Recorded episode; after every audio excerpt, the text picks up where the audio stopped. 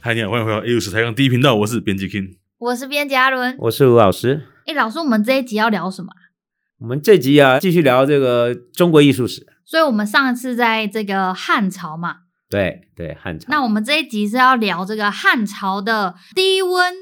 幼桃，釉陶。汉代工艺美术里面很重要的，比如说汉绿釉啊，像这样子的低温的釉的陶器。对，嗯，老师，我们就是我啦，不是我们，是我们嘛，是我们，是我们就是我们。是我对们，就是为了想复习一下，对，我们要复习一下，然后想说偷个懒，对不对？。对，然后我们就开这个呃，就是现在很流行的 Chat GPT。交给最新科技来帮我们复习。我听说、啊、这 ChatGPT 大学生拿来交报告，很多都灌 ChatGPT 去做，对不对？我是确定啦，你们有但 没有是这么干？网络上新闻确实有这么件事。我又不是大学生，我也不是大当然学不会这生样干啊。哦，是是是，哎、这个东西真的有这么聪明吗？我是老 Coco 了，我也搞不大清楚，这玩意儿真的有这么聪明吗？不然我们编辑阿伦现在秀给老师看。就是我我我其实是就是给他打说，就是东汉的绿釉，呃，东汉的釉陶有什么突破性的进展？啊，问 ChatGPT 哦，对啊，问这个问题，这个技术性很强的、这种专业性很强的问题，嗯，他会怎么回答？他就来了来了，大概总结一下这个釉陶是什么样的东西，然后它就是里面提到了什么，呃，需要通过这个对温度的控制，那可以嗯就是让这个釉层的变化有一些不一样的深浅。对，哦，这个叫屁话嘛。这不是哪我我问你哪一种陶瓷不是这样讲的？嗯，对所以觉得他讲这样太敷衍，我们就再追问下去。然后我就问他说：“那你可以说明这个幼桃的科技吗？”然后呢，但是他讲了很多，但是却少了一个最关键的东西，哦，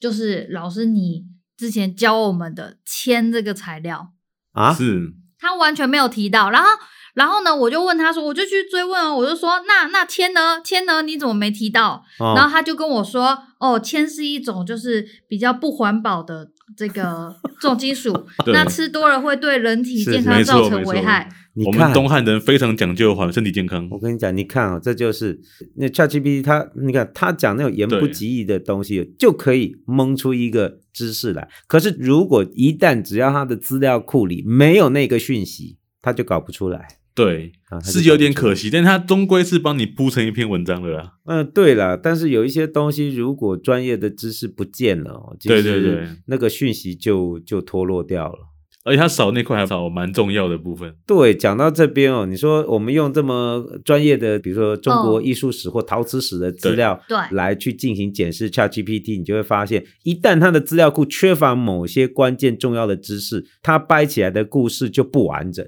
不过我觉得也要像老师这样的，就是很专精于这个领域的人才会看出一些问题，对，不然他那个文章其实读起来整体是蛮顺的。所以这其实要很小心，对不对？对，这给我一个很大的启发啊！接下来看大学生的报告都要特别小心。 我怀疑啊，那嗯我觉得这两年，我感觉报告里面的某些语句，两年太长了啦，GPT 才出来半年而已。哦，那就是接下来我要很仔细检 视所有我教的这些大学生的报告，嗯，哦，因为这玩意儿嗯看来很好用嘛，对不对？我先弄一个似是而非的一整段的文字进去，对再来掰扯，对不对。而四平八稳哦，这是起天承哪转合哦，哎呦我的妈呀！嗯，好，非这个常要注意啊结构了非常完整。对，那老师，那幼桃到底是什么？啊。对啊我们这样讲好了，就是说，如果以中国陶瓷发展的角度哦，中国古代在非常早的时候，其实就已经发展出高温的陶瓷。高温瓷器高温哦哦，就是说我们说中国大概商代以后就有原始瓷器，啊，哦这就么这么早就有了。对，就是商代、西周、东周开始，一直到汉代，它有一个很古老而长远的用高温来烧造瓷器的传统。所以说，有一种中国古瓷叫做原始瓷器，或叫嗯原始青瓷，就对表示说中国的陶瓷工业很早就发展的很成熟，已经有高温的硬度非常高，甚至带有釉的瓷器早就有了。他们那个时候已经会调配釉了，那哦么厉哦害，最早那其实哦，那个釉不是调配出来的。那意外是哎，那是意外，就是都说是晒最到早的因为温度、窑温很高啊，对那个古代烧窑啊是用柴来烧窑，嗯，那柴丢到窑里面呢、高温下就变成柴，就变成草木灰，对那个灰就烧成覆灰盖了到陶瓷的表面，在高温的熔融下，那个灰就变成釉了哦，因为那个灰里面的成分就跟粘土的那个陶胎的土混合，成为了一种光泽度很高的物质，那个就是釉哦哦，所以高温所以瓷只是晒出来器的很早就有了。可是哦，中国古代陶瓷工业是发展起来就它的复杂化是相当可观的。那你说高温的有，低温的有没有？我们今天知道哦，很早就开始也试着开始出现了低温的陶器，低温的釉陶。这个时间大概我们今天看到西汉就其实就蛮多的了。低温的陶器上面上低温的釉，嗯，这种陶器有它有特殊功能，丧葬用老师，我哦有个问题耶、的。嗯，那既然他们都已经会烧高温了，为什么他们还需要这种低温的东西啊？这就呼应我刚刚讲的嘛，在特定的丧葬需求里面，嗯不用烧这么高温的陶器了，干嘛、哦给死人用的要多高温啦？啊、是要多硬啦？不用不用，原来是这样，它啊就是用低温的陶，烧不高温呢、烧个八九百度而已、哦，连嗯上千度都不用。老师，我问题哦这样听起来的话，低温的釉陶是不是技术含量比较低？啊、对，没有那么高。为什么反而是高温的原始瓷先开始发展？所以呢，这就涉及到实用性的问题。嗯哦，你的高温的瓷器有烧成温度高、硬度大、机械强度也高，在日常生活使用上就比较方便，用一用哎就破了，哦用一用哎就就就就就打坏这了，散了，对，就哎就散了嘛。哦，而且那个釉哦，最早发展起来釉也也是高温的釉哎，防水率都很很高的。那我们现在讲那种低温的釉陶哦，对，拿来丧葬用的，烧起来还是很漂亮，但是呢，那个釉哦，古代人不是笨蛋，嘿那个釉是特殊的釉，那个多釉特殊，低温就熔融了，七八百度就融了，什么东西这么厉害？而且融了以后很漂亮，呃很漂亮的绿色，很漂亮的咖啡色，我们就叫这种釉陶。那你一定好奇，老师，那这这个釉怎么那么厉害？对啊你呀、知道它里面加什么吗？加铅呢、就是 GPT 忘记了这个铅，哎，就是铅釉 啊。这铅呃铅吃了会毒死人的啊、对，所以它根本就不是给活人用的。汉代以后哦，专门有高级的陶器，上面施铅釉，好漂亮的那个绿色哦，非常亮的绿色，宝石绿，哎，像宝石一样绿色，很绿哦，哦，也有红褐色的都有。啊然后红褐色烧了以后，光泽非常强，怎么烧怎么漂亮啊！但是你别舔它哦，对、啊，别拿来装吃的哦，就是给死人用的。所以是不是有人那个时候用铅釉吃一吃，发现自己死掉了，那种笨蛋应该都没活下来。那这样要吃死蛮多人的、欸。然后他嗯们才发现这个东西，哎，不行，啊，对对对，反正他们都已经死了嘛。 对对好对反我们今天看哈、这种东西不是实物竞用，天择，当时的人也知道，这就是给死人用的陶器，就是我们说的名器嗯，哦哦那个名器有、那个名字有没有？有时候写明天的名，冥王对不的对冥，吧，两种都有哦人这两样写，种都有人写，就是给死人丧葬用。嗯，所以古代的人也很聪明的，有没有？高温的瓷器给活人用，对对对，低温的釉陶器给死人用。你看，连陶瓷工业都有这样的分工，有没有？高温的它有它特定的消费对象，低温有特定的消费对象，哎，拿来陪葬，陪葬嘛，有有这么复杂吗？我们都知道汉唐时期啊是厚葬，对丧葬要很隆重，要视死如生，对，嗯所以你生前所有的排场用过的东西啊，你死后都要备一份哎。嗯，那如果要备一份的话，通通用原来的材质来做，对不对？太贵你活了，的时候开冰室，死了就要买冰室弄台冰室，对不对？活的时候呢，呃，嗯用这个叫什么包？那个铂金两包两个吸的那种哦叫什香么奈。儿，。对，啊，你死了也要弄个香奈儿对对 对啊，那这个就费钱了，这是这不得了是。是所以要做代用品嘛。嗯，哦我们今天也有代用，今天传统的丧葬也有，对，都是用烧纸房就子，没错，就纸扎的嘛，啊嗯对不？对？对那古代哈，在早期汉唐，嗯，哎，人家真的是拿陶器来烧，哎，真的去烧一个代用品，哦，烧一个谷仓，房子，烧个房子，哦，烧个、啊呃，烧个灶，所以他是用陶来做一个小模型的概哎，念对吗，对对，大概就是那种概念哦，哦，什么都可以，烧哦，哎，哦，什么都可以烧哦，那这样我们就可以知道，就是古代的房子长怎么样、欸，哎，哎，没错对不，对它有一些哎，其实就是房子的模型，嗯，哦那，谷仓的模型，有没有对什么很神奇的造型啊？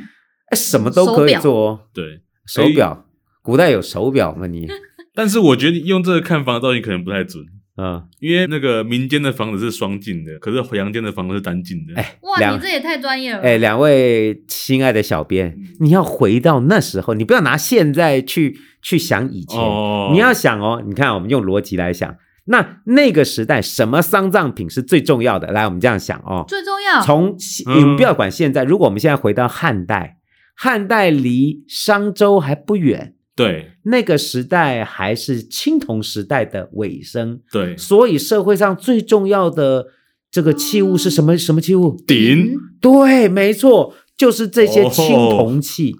嗯哦青铜器贵死了，贵的胡说八道的，这贵死了啊、拿真的拿一个陪葬，你有那个命吗？你有那个钱吗？都没有，就会拿陶器来做顶做顶。哦哦，所以最大众你的看还是这，种做个壶啊，嗯汉代的方壶、嗯圆壶嗯哦，或者是三足鼎，嗯那个都是那时候贵族用的高级品，哦跟我们今天重视的，比如说宾士汽车、高级的这个包包，那是一样的对道理。那好，你这这就有道理了。那个古代铜器都是青铜，对对对锈了以后都什么颜色啊？绿色色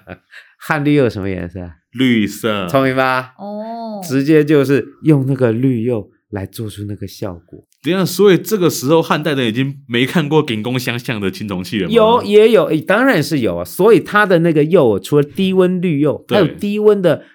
咖啡色或者是偏黄釉红色的这种哦哦，偏红褐色的釉，就感觉起来就是仿青铜嗯或者是仿漆器，那时候最高级漆器。哦所以那汉绿釉有的是弄个褐色的，它上面还画花，黑线你那样个是画，哎仿漆器，所以你看啊就是仿高级品，仿这些当时社会奢侈品、铜器、漆器作为陪葬。好有趣哦！当时这个青铜器的这个原型是陶器，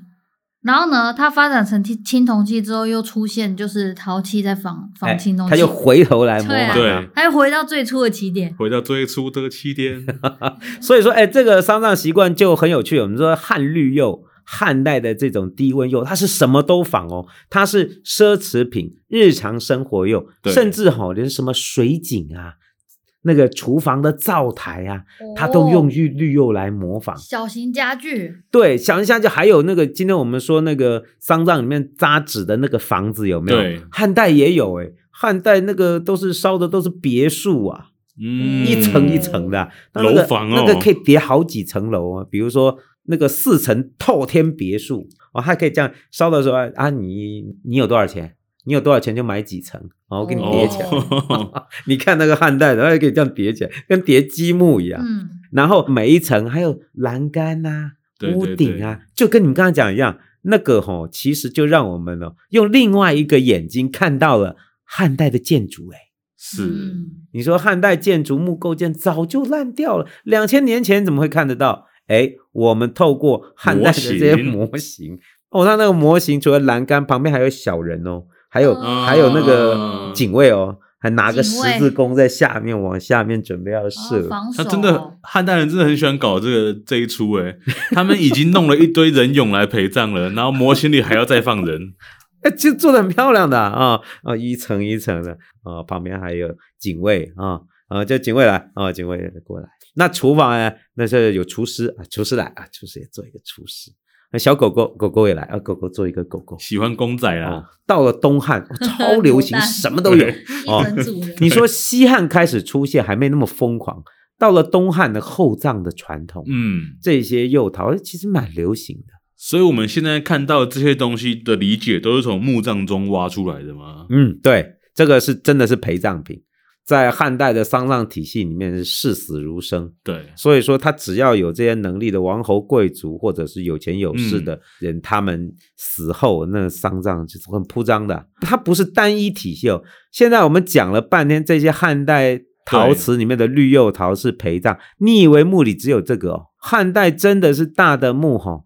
它那个地下就好像一个套房一样。地下像一个就套好房，像一个别墅一样，它里面是 OK 用石板隔成一间一间的嗯豪华的套房。而且那个隔间呢、板子上啊，对，画的各式各样的纹饰刻的，刻就是我刻们的就是我们说的画像石。哦，所以你看，这都是有机的整体哦。嗯在汉代，丧葬业是个好差事。嗯，呃 对，你看从业人员有多少？哦，负责各种不同哎，真的的耶，陪葬品。 光烧这就要多少人来嗯对烧啊了？，你就可以想象每年呃，比如说长安地区，对对对，丧葬业的所得税这样交下来，你看多惊哇这人。个死人不知道养活多少活人哈。对啊，啊，你营业税交各种税负，营业税， 对对啊，对。哦，你就知道啊这个真是非常好的生意啊。哦，说那汉代结束之后啊，这些绿釉嗯好像后来就比较少看到，那他们跑哪去了？对啊，，你看这么繁荣的这种丧葬行业，对啊，那也要社会很蓬勃发展嘛，嗯对不对？所有的事情都在轨道上发展，然后才会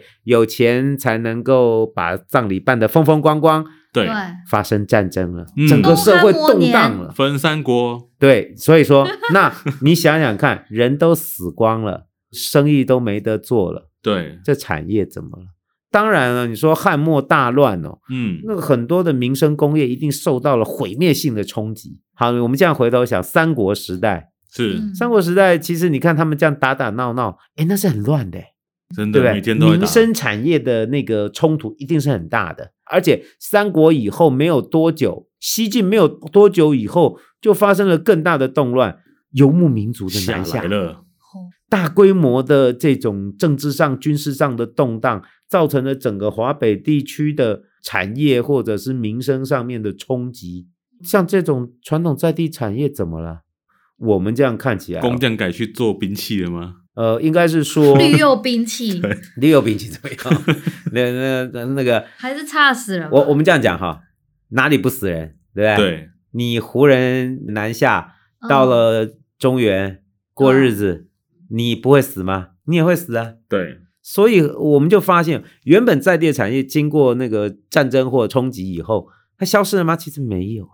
诶从今天考古资料来看哦，你说这些啊北方的胡人下来以后，一定成立很多胡人政权，对对对，对，嗯然后成立胡人政权以后，他来呢，难道把汉人杀光吗？当然没有啊，所以他就是胡汉混嗯混合，就是原来的城市在不动荡后的不久又繁荣起来，对然后很多的汉人就是有胡化的倾向，嗯有很多胡人有汉化的倾向，嗯，那个产业会复苏的。所以，我们大概今天看哦，大概五世纪左右，北方地区那个有胡人血统的这些贵族墓，他们也开始陪葬这个。所以绿釉还在做，对，这些低温又居然还是开始做，而且做出来的东西就不大一样。你看都是胡人了，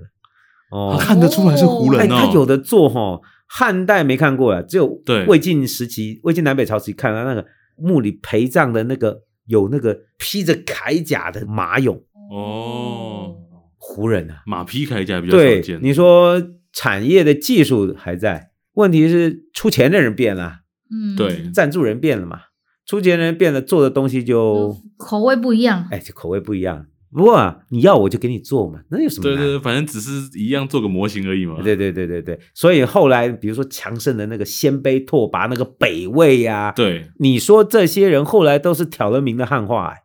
哦，哦，对，北改魏姓孝哦文帝后来我要强汉化，强迫迁都，强迫汉化，强迫说汉语、哼着汉服，对这都是汉化。那你说那个产业怎么啦？当然是复苏了，继续蓬勃发展嘛，看你对要做什么都可以做给你们，这有什么难？所以我们就看到讲一个案例啊，好，今天在山西大同啊，对，找到一个当时北魏时期的古墓，那个墓就是鲜卑拓跋的高阶的官员的墓，那个墓很有名，叫司马金龙墓。司马金哦龙，这个人那个名字也那很个霸气墓里面啊，很中二，对吧？很很多陪葬俑。哦，那个陪葬俑有手臂吗？有有都有手臂，都有手臂。哦他那个陪葬俑啊，很多就上绿釉，你一看就知，你这个就是汉代的传统的汉绿釉嘛。可是做出来那个俑怪怪的啊、那个俑哦，都戴着圆圆的帽子， 胡人的装扮，啊哎，对，戴个尖尖的帽子，嗯，骑在马上，或者是那个脸就怪怪的，这什么东西啊？哦，这些就是胡人哦哦，就是胡人的军队或者他那个打扮，你看戴一个风帽，对，披一个长袍，嗯，然后啊，那个脸啊，涂个白灰，那个脸不上釉，或者脸直接涂白灰，然后再上眼睛、鼻子，那种感觉就非常的诡异啊！这不是汉代的绿釉，那个嗯，人好多个哎、哎他那个他人不是有一个啊好多哦它是做一整组，那是一套一套的，好所以可爱哦。所以你想，你说这个产业不得了啊！啊，那个人因为那个又过了一千五百年哦，对，挖到以后，你就可以看那个脸上那个白粉都有点剥落，那好个恐那个怖哦那个脸就嗯有点不现实的感觉。可是你仔细看，它就是在这种陶俑上面嗯上绿釉，对，东汉的技术，这是一个汉代的汉代技术啊、一个汉代的传统。对，呃超可爱的欸、它上绿釉啊，上褐色釉，你说这又都是几百年以来的汉人传统嘛？可是新的族群、新的赞助人，他们就开始用这样的技术继续做这种丧葬的需求。你就发现那个时代的推演哦，这些物质文化也是会有变动。后来唐三彩怎么出来？就是就是这个慢慢受这发影展响过来的。嗯，哦，所以你们在北魏里面看到比较多的马俑，啊，甚至是还有骆驼都找到了。嗯，嗯哦，就是说嗯历史是连续的。所以这个技术一直延续到唐三彩，它的技术性来说都没有太大大没有太大变化，只是说有一些进步啦。嗯比如说、呃汉代的时候就比较简单，不是绿釉就是和釉，嗯绿釉就是以铜作为发射剂的低温釉，和釉就是以氧化铁作为发射剂的这个低温的铅釉。是那这几种釉吼，到了唐代又有新的变化，比如说它剂量多一点、少一点，哦就会变成好几种颜色。嗯，哦那就有是时它候又变得很成熟了。对对对，它就是说唐三彩是只有三种颜色吗？不是嘛当然不是嘛，它很是多好颜几色种低温釉。啊 RGB 什么叫 RGB？ red、 Green green 跟 blue 三个 OK，颜色，呃，这还真的有 blue 啊，哦，唐代那个有有氧化钴做蓝色的三彩釉，好漂亮的哦嗯，不录了，不录了。真的 blue 了，哦，真的 blue 了哦，blue 了 blue 了啊，讲完讲完 ，blue blue 啊、哦，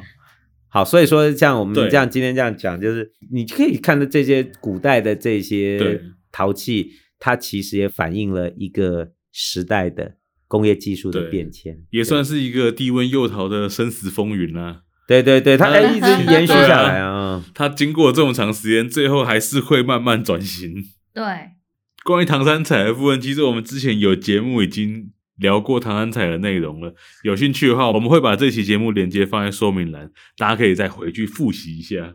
也不是复习啊，再重复听一下。多听几遍啦。对，帮我们增加点阅。那今天 A 五十台上第一频道分享在这边告一个段落，我们就下礼拜再见喽。大家拜拜。拜拜。